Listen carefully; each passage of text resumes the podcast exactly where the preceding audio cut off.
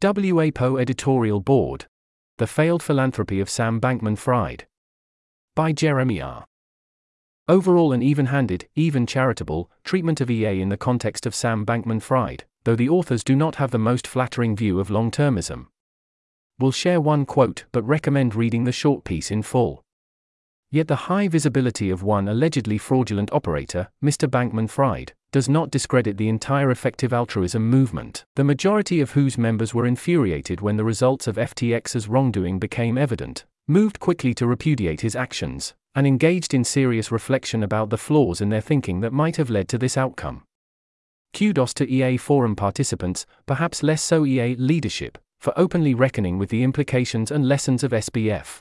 It clearly hasn't gone unnoticed. This article was narrated by Type 3 Audio for the Effective Altruism Forum. It was first published on October 17, 2023. To report an issue or give feedback on this narration, go to t3a.is.